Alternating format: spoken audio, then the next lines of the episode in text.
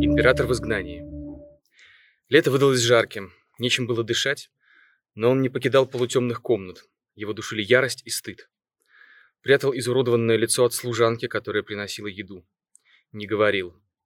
Иногда забывался, пытался что-то сказать, слышал собственное позорное, позорное шепелявенье и со злостью толкал глупую старуху.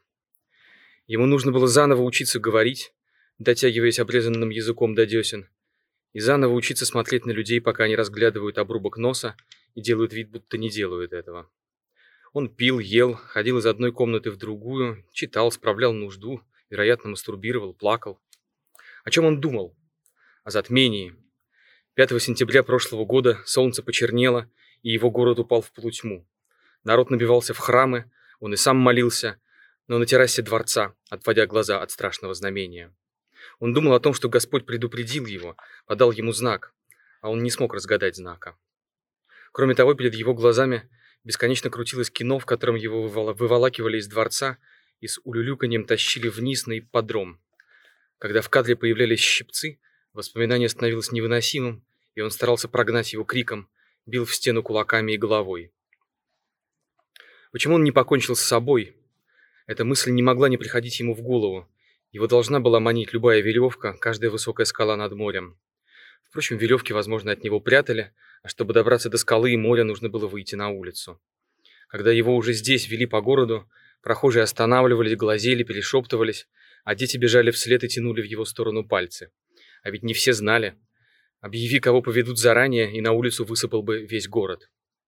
От самоубийства его могло удерживать пророчество. А может быть, дело в том, что еще более сладкая, чем мысль о смерти, была для него мысль о мести. Он хотел отомстить всем, не только Леонтию, но и остальным, вплоть до самого последнего местного мальчишки, показывавшего на него пальцем.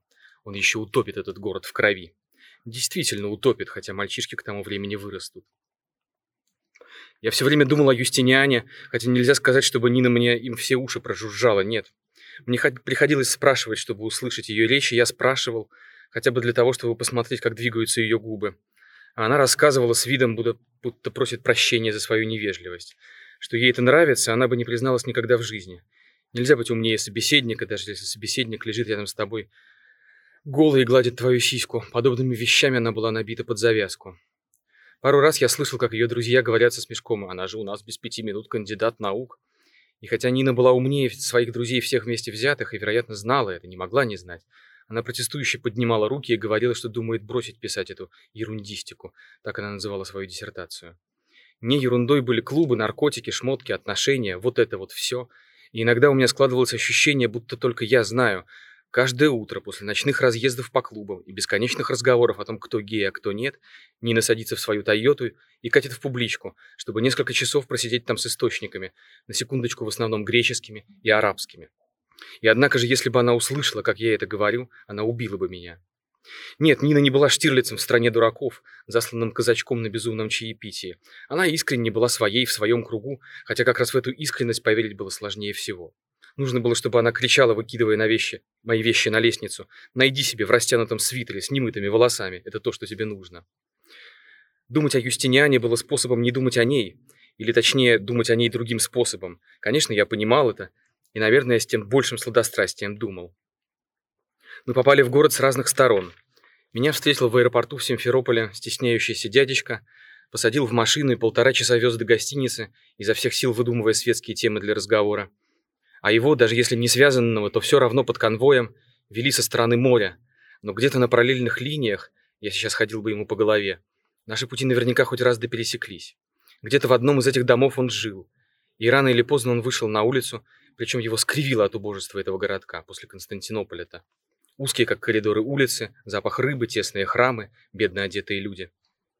Он стал выходить по вечерам в сумерках, отворачивался от прохожих, прятал лицо выходил за стену к берегу и сидел, смотрел на море. Солнце, от которого он днем прятался по перистилю, садилось в море далеко за его городом, освещало там триклини и террасы дворца, а здесь правую половину его изуродованного лица, все окрашивая в прозрачный гранатовый цвет. Мало-помалу он стал привыкать к себе, смотреть на себя в зеркало и слышать звуки собственной речи. Наконец он стал выходить и днем, тем более, что уже все в городе знали, кто он, и сами опускали глаза. Те, кто пялился, встречали его взгляд и не выдерживали его. Было страшно. В этом городе он рождался заново, нащупывая внутри себя саму возможность быть дальше. И возможность такая открывалась только одна – переродиться в новое существо. Оно-то и царапало его изнутри деревенеющими когтями, толкало новым изогнутым скелетом, цокало хитиновыми конечностями. И хотя среди монет, которыми он расплачивался с проститутками, все еще попадались деканумии с его изображением, сам он все меньше был похож на себя прежнего. Пропасть в десять лет, развершаяся между его изгнанием сюда и его побегом отсюда, хранит две тайны. С одной стороны, почему так долго, а с другой, что дало ему силы так долго ждать. Если только возможно перпендикулярно течению времени, лишь по смежности пространства чувствовать эмпатию к человеку, который родился, жил и умер за полторы тысячи лет до настоящего времени, я чувствовал такую эмпатию. Хотя, конечно, не мог быть уверен ни в том, что Нина ничего не сочинила, рассказывая мне о нем, ни в том, что к ее сказанным по большей части в полусне словам не досочинил от себя ничего я сам. Я тоже чувствовал себя изгнанником, пусть у меня и был билет на самолет через два дня из столицы на край Ойкумены, хоть моя была столицей другой Северной империи, разве что тут наши с ним позиции, если только опять же у времени бывает неевклидовая геометрия, совпадали, обе наши империи исчезли с лица Земли. Дело не в формальном нарративном сходстве. Нужно же сказать это вслух, чтобы исключить риск ошибочной диагностики. Нет, я не отождествлял и не отождествляю себя с византийским императором Юстинианом II Безносом. Но я действительно думаю, что в пространстве есть, по всей видимости, дыры, и если в них и нельзя, как в кролищью нору суханем провалиться, то, по крайней мере, при некоторой доле везучести можно приложиться к ним ухом и услышать стук колес совсем других поездов. Конечно, в моем случае все было иначе. Я и оказался-то на улице не в последнюю очередь, потому что в кармане у меня лежали билеты в Крым, и мне казалось, что Нина не устоит, не сможет отказаться от такого шанса. Ни с того, ни с сего, ни в сезон махнуть в Севастополь, и что, как любая женщина, найдет самый невинный, самый незначительный повод помириться, в худшем случае завтра, а в лучшем прямо сейчас. Я еще выкурил несколько сигарет под окнами. Ночь оказалась неожиданно холодная, идти нужно было от Таврического, Сик, в Коломну, на такси у меня, как назло, не было. А пакет был очень неудобный, хоть и не тяжелый. Много ли вещей накопится за два месяца совместной жизни? Я все не мог поверить, что она запросто легла спать и, выключив свет, не стоит, подглядывая на улицу из-за занавески, кусая губу. Насколько же мужчины могут быть глупыми? Я не стал звонить ей на следующий день, почему-то думал, что она позвонит сама, и кроме того мучился похмельем, не из ряда вон выходящим, но все-таки забавно, что именно такие вещи направляют течение нашей жизни. На другой день позвонил, телефон молчал в библиотеке, и опять же думал, что, увидев пропущенный, перезвонит. Потом целый день беготни, и было ни до чего. А на четвертый день звонить уже несколько странно. Возможно, она тоже так думала. Но мне казалось, что если она за четыре дня не предприняла ни единой попытки поговорить, то, вероятно, такая попытка с моей стороны будет напрасной и обидной. Не то чтобы я не пережил, если бы Нина меня обидела, но с возрастом, вопреки заблуждению, такие раны зарастают все дольше. Хотя, быть может, и ощущаются не так остро. Через две недели я сел в самолет и улетел в Симферополь. Меня довезли до гостиницы и оставили в покое. Был ранний вечер. Я поел, дошел пешком до Херсонеса и обратно возвращался уже почти в темноте. Странно было видеть Крым зимним. Голые кроны, ржавые листья, застрявшие в сухой траве с прозеленью, кипарисы спящего оттенка, хмурое небо и рваный холодный ветер, только что не было снега. На следующий день разъяснило. Я рано проснулся, намечалось что-то вроде лекции в университете, позавтракал и оделся. За мной должны были приехать, но я позвонил и сказал, что вчера разведал дорогу, так что дойду сам. Листья из ржавых железок стали травленной медью, желтая штукатурка стен отсверкивала травертином, и зелень в складках мостовых мерцала бронзовой патиной. Зимой, в тишине и неспешности, без всей намывной дребедения, вдруг стало видно, что Севастополь – имперский город, черноморское отражение Петербурга, чем-то даже, хотя бы цветом неба и линии рельефа, ближе к римскому инварианту. После лекции, беру это слово в кавычки, потому что на самом деле это была, конечно, встреча, вечная проблема жанра. Так вот, после встречи ко мне подошла студентка и сказала «Здравствуйте, я Аня». Аня была среднего роста, тонкой брюнеткой. Она тянулась от пола, как нервюра готического свода. Я имею в виду напряжение и нежность изгиба, и не упоминаю образцово выполненные мулюры лица. Добродушная, энергичная женщина, с которой я переписывался месяц и успел переброситься парой слов перед лекцией, сказала мне, «Аня вам покажет город, она со второго курса, толковая девчонка». Теперь, само собой, появилась иллюзия, будто она говорила это с каким-то особенным озорством, хотя наверняка нет. В действительности, прошлое в той мере, в которой она вообще существует, всегда скорректировано своим будущим. Тогда мне показалось, что Аня неловко от того, что мы, почти ровесники, говорим друг другу «вы», и к тому же наше положение, столичные гости, Ариадна по разнарядке, такое глупое и такое формальное. Сейчас я уверен в том, что неловко было мне, а Ане я лишь приписал собственную интерпретацию этого положения. Мы час или больше гуляли по городу, играя свои роли, миссис предупредительный экскурсовод и мистер заинтересованный болван, пока мне не пришло в голову самому ей что-нибудь рассказать. Я стал рассказывать о том, что мне больше всего было интересно – о Юстиниане. В своем роде это было, вероятно, предательство, но если и так, то вина моя смягчается тем, что рассказывал я историю, уже успевшую стать моей. Не только по тому формальному признаку, что я успел, кажется, много к ней присочинить, но и потому что она, я имею в виду история, включилась в мой собственный обмен веществ, если только возможно включить в себя чужое событие и переварить его. Аня ничего о Ренатмете не знала, или делала вид, что не знала.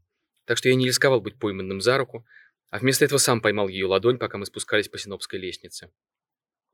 Потом отпустил, но минуты мне было достаточно.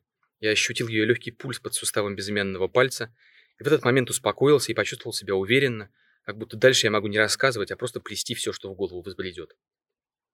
Вечером, когда Аня села в автобус и уехала домой, мы прощались до завтра, и я не сомневался, что могу поцеловать ее, и мне самой собой хотелось этого, но еще больше мне хотелось продлить колебания струны. Не знаю, понятно ли я говорю. Я вернулся на холм с бутылкой портвейна. Я следил за тем, как тени еле облизывают марши лестницы, глядел на море и в какой-то момент остро почувствовал, в чем его ужас. В том, что в море нет направления, ни вперед, ни назад, ни влево, ни вправо.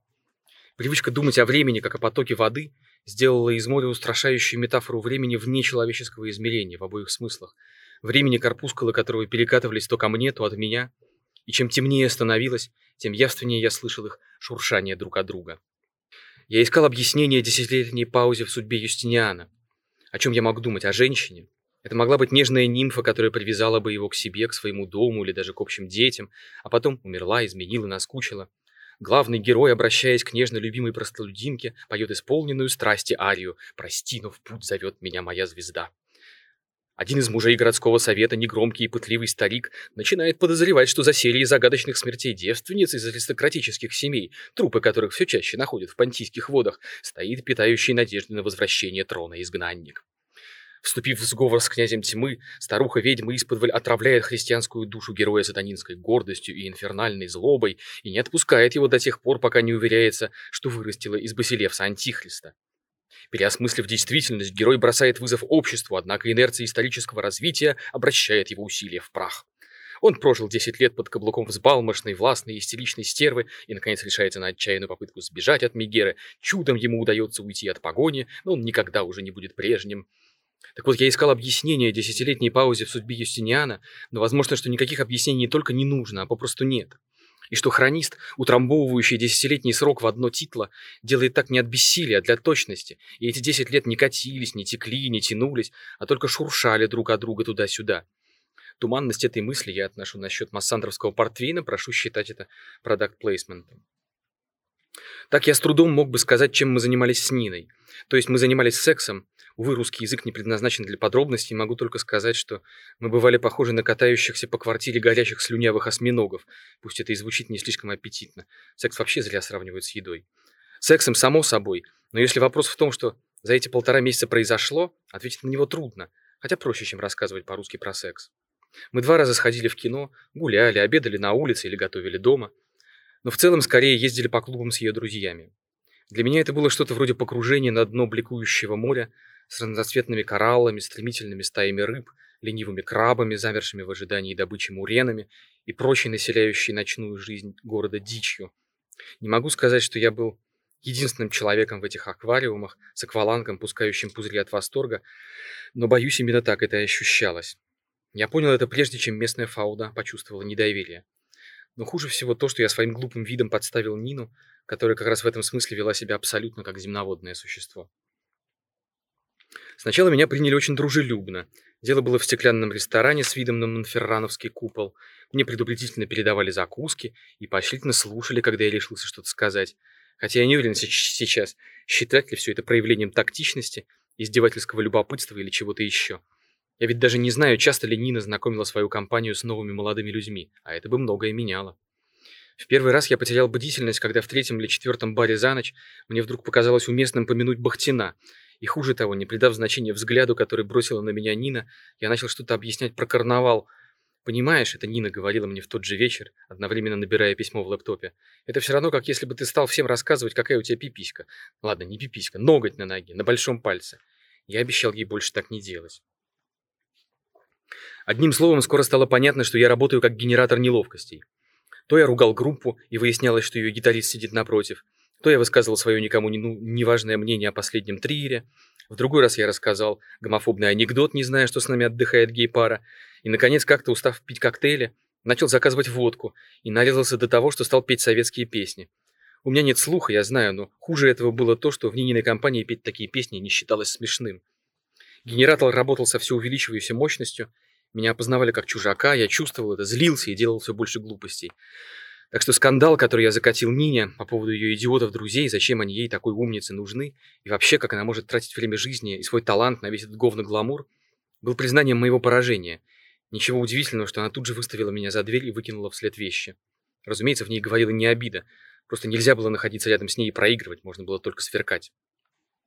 Одним словом, возвращаясь к Юстиниану, вовсе не обязательно, чтобы его побегу отсюда предшествовали какие-то события, так как звону колокола предшествует удар языка конце концов, закипанию чайника предшествует только его кипение. Он все чаще вспоминал о пророчестве Кира, монаха, которого под стражей держали в Амастре, и все чаще напоминал об этом пророчестве другим. Ему становилось веселее, как путешественнику, который выходит к берегу моря. Он чувствовал ток свежего ветра, готового нырнуть в паруса. Смелел, ходил по городу с охраной и, жутковато улыбаясь, обещал в скором времени каждому тут взрезать брюхо. Однажды он дремал после обеда в тени, Запыхавшийся доброжелатель с круглыми от важности сообщения глазами прошептал ему, что оставаться здесь больше нельзя. «Там!» — палец указал в сторону дворца стратига. «Уже решает, что с ним лучше сделать, убить или отправить к Тиверию». Леонтий к тому времени уже сам с отрезанным носом киснул в монастыре. Как радостно и тревожно забилось у него сердце. Он уже не был 26-летним мальчиком, которого пока он упирался, ногами и руками тащили на экзекуцию.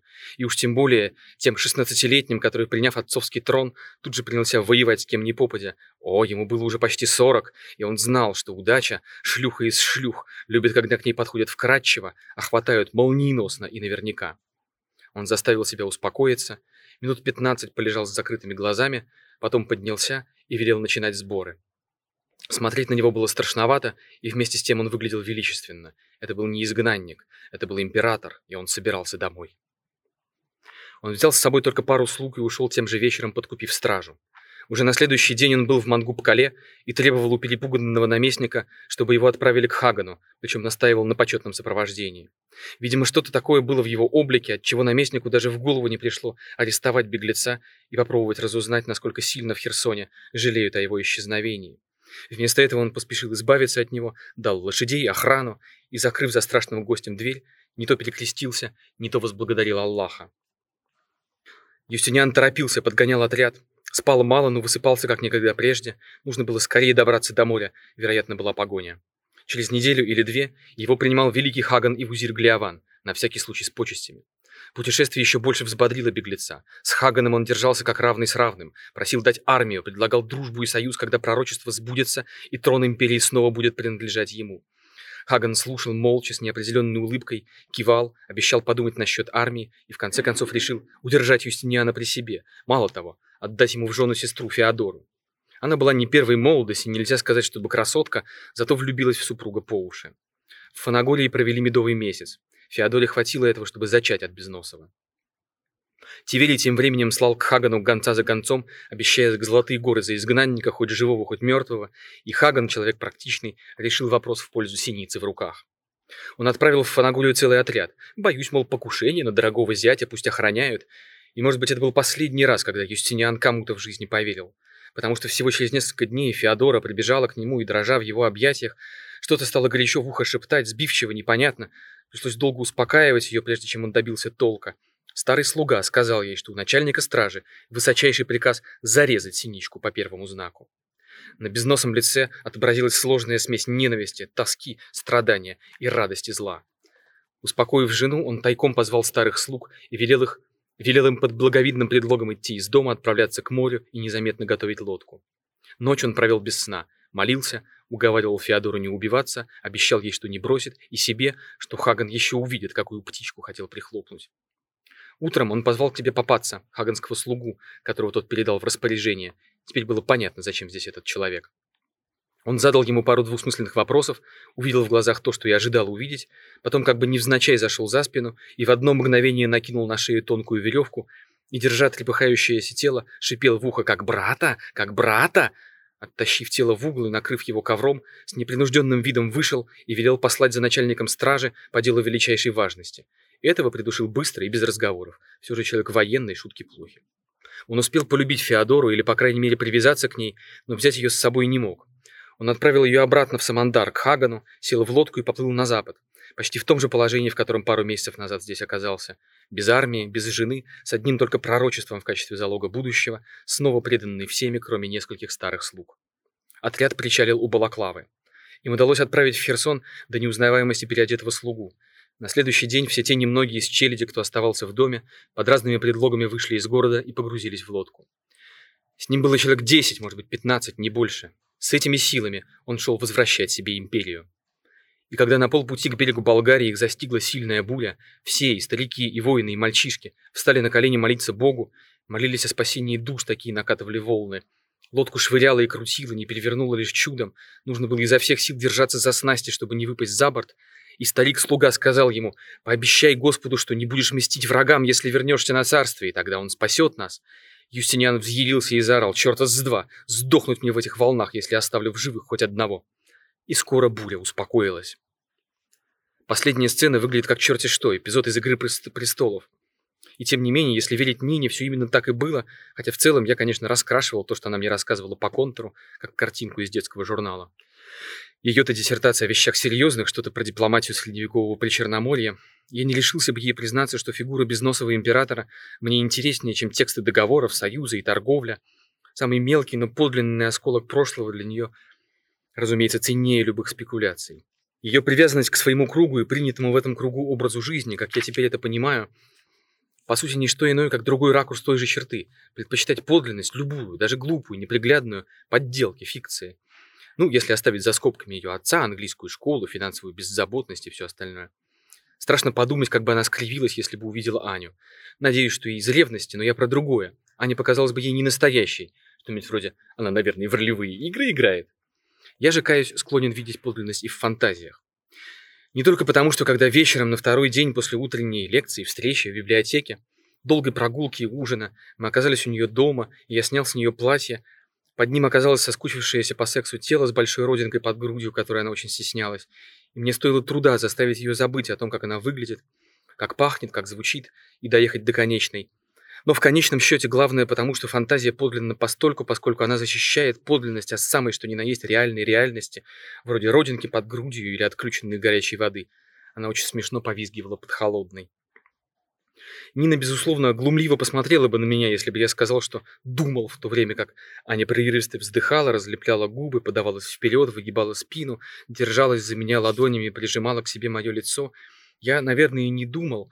Скорее, мне казалось важным запомнить, что я чувствую, и понять почему. Между тем, то, что я чувствовал, было крайне любопытно. Я не хочу сказать, что секс с красивой девушкой, с которой ты вчера познакомился, не прекрасен сам по себе, кто бы спорил, но тут было что-то, что переводило его из категории наслаждения в категорию сладчайшего. Мое изгнание, в то время как я тянулся к центру ее тела снова и снова, вздрагивая и покрываясь потом, придавало происходящему удивительную, неповторимую ноту тоски, горечи, и мелодия животной, безусловной радости органов чувств, прорываясь через эту ноту, ранила ярче, ослепительнее – так что, когда я на всех парах добрался до станции, я врезался в перрон, забыв про аварийное торможение.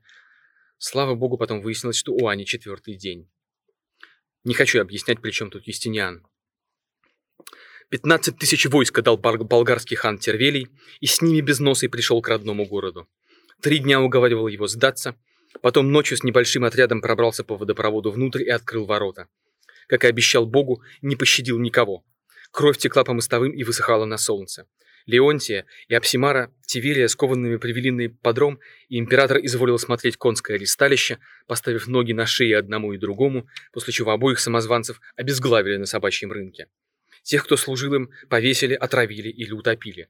Патриарху выкололи глаза и в таком виде отправили в Рим. Он освободил Кира и отдал ему патриаршью шапку. Отправил флот за женой Феодорой. Флот настигла буря, но его визир все равно впечатлился от греха подальше, отослал зятю сестру с маленьким наследником. Сто тысяч войска было снаряжено в Херсон. Целый остров из Хиландии, Дроманов, из Кафосов двинулся по Понтийским водам, и холмы Севастополя впервые насквозь пропитались кровью. У него постоянно текли сопли, и так же часто, как вытирал их, он отправлял людей на казнь. Счет шел на тысячи. Узнав, что в Херсоне пощадили детей, разозлился и потребовал, чтобы их отправили к нему в столицу. Корабли с детьми потонули. Узнав об этом, без носа и хохотал. Если есть что-то свидетельствующее в пользу существования сатаны с его чувством юмора, то это судьба Безносова. Он мечтал о мести и упился ею до пьяна. Город своего изгнания он ненавидел. Больше всего на свете он хотел стереть его насовсем, разрушить стены и распахать улицы. Но в этом городе короновали нового императора, а Спафарий Илья, которого Юстиниан снаряжал на уничтожение Херсона, вернувшись в Константинополь, обезглавил незложенного императора и страшную безносую голову с вывалившимся обрезанным языком, наколов на копье, отправил путешествовать на запад.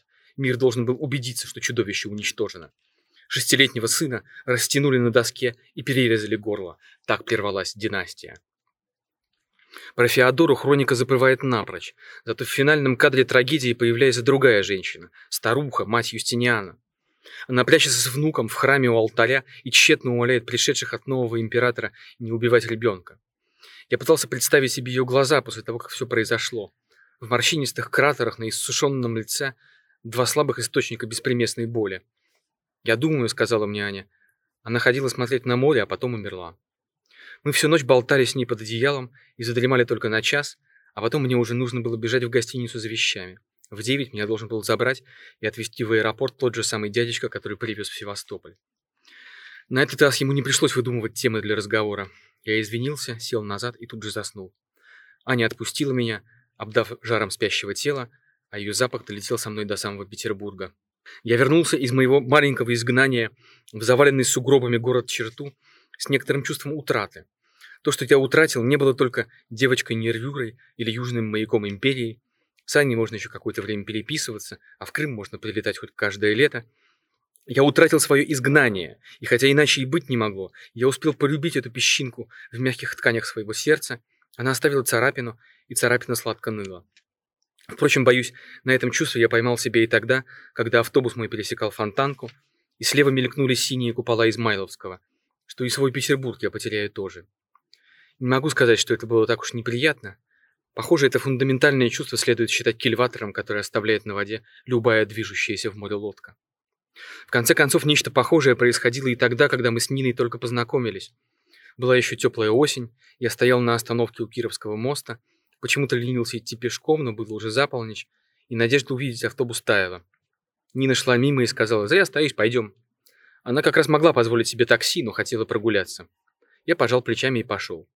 Во-первых, потому что она была права, а во-вторых, потому что от ее красоты ныло в груди. То есть лицо у нее немного неправильное, но я не об этом, есть вещи поважнее. Я до сих пор думаю, что она тогда была немножко на порошке. Стремительная, болтливая и счастливая, но так и не спросил. Мы шли через мост, светились гирлянды набережных. Она спросила, чем я занимаюсь, потом стала рассказывать, что в последнее время читала, и оказалось, что среди прочего мою последнюю книжку. «Да ладно, ты меня паришь. Что, серьезно? Офигеть. Мог бы не слушать, как я тут разливаюсь». И уже тогда я на секунду почувствовал, как горько и сладко будет Нину потерять. Впрочем, что касается Нины, то я собираюсь пробраться к ней по водопроводу, взломать ворота, залить кровью мостовые пороги домов, утопить в море самозванцев, перерезать ненавистных детей, выколоть глаза изменникам, посадить на пике головы хулуев и, войдя во дворец по шеям предателей, взять то, что принадлежит мне.